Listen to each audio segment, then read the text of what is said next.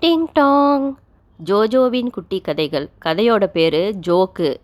வினய் ஒரு பெரிய business menu அவனுக்கு மனைவியும் ரெண்டு பிள்ளைகளும் இருக்காங்க.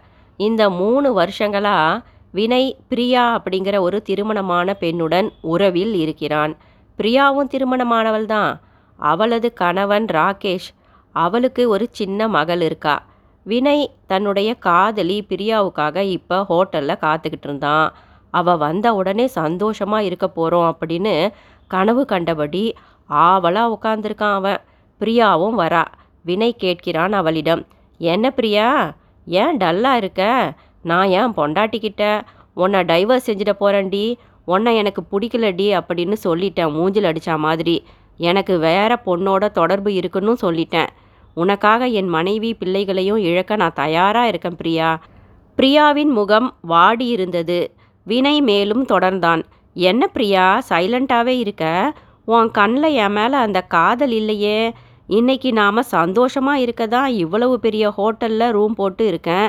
நம்ம பிளான் படி நீ உன் புருஷன்கிட்ட நீயும் உன் டைவர்ஸை பற்றி பேசிட்டியா? சொல்லிட்டியா அவன்கிட்ட? அவன் என்ன சொன்னான்? சீக்கிரமாக நாம் ரெண்டு பேரும் கல்யாணம் செஞ்சு சேர்ந்து வாடற அந்த நாளுக்காக காத்துக்கிட்டு இருக்கேன் பிரியா. அதை ஏன் கேட்குற பிரியா? என் பொண்டாட்டி அழுதுகிட்டே இருந்தா. பாவமாக தான் இருந்துச்சு. பாவம் பார்த்தா சந்தோஷமாக வாழ முடியுமா? என்றான் ஏதோ சாதித்தவனைப் போல. பிரியா இப்போது அழுதபடி வினயிடம் சொன்னாள். சாரி வினய் என்னை மன்னிச்சிடுடா. ஏதோ சபலத்தில் இந்த மூணு வருஷமாக உன் கூட தப்பு பண்ணிட்டேன். இனி இந்த தப்பை நான் செய்ய போகிறதில்ல எனக்கு பிடிக்கல.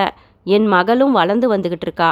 அவளுக்கு ஒரு நல்ல எதிர்காலத்தை அமைச்சு கொடுக்கணும்னு நான் விரும்புகிறேன் என் மகளுக்கும் அப்பா வேணும். எனக்கும் ஒரு நல்ல குடும்பம் வேணும். நாம பிரிஞ்சிடலாம். உன்னை இனி நான் தொந்தரவு செய்ய மாட்டேன். உன்னை வந்து பார்க்க மாட்டேன்.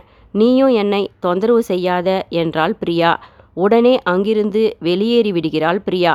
அப்படியே சிலையாக அமர்ந்திருந்தான் வினை அடக்கடவுளே இவளை நம்பி நாம நம்மோட மனைவியை பிரிந்து இப்போ நட்டாத்துல இல்லை நின்றுக்கிட்டு இருக்கோம். என்று தலையிலடித்து கொண்டான் வினய். அப்போது வினயின் மனைவி அழுதபடி ஃபோன் செய்தால் அவனுக்கு என்னை ஏன் டைவர்ஸ் செய்கிறீங்க நான் உங்களுக்கு என்ன குறைய வச்சேன்? என்று கெஞ்சினாள் அவள்.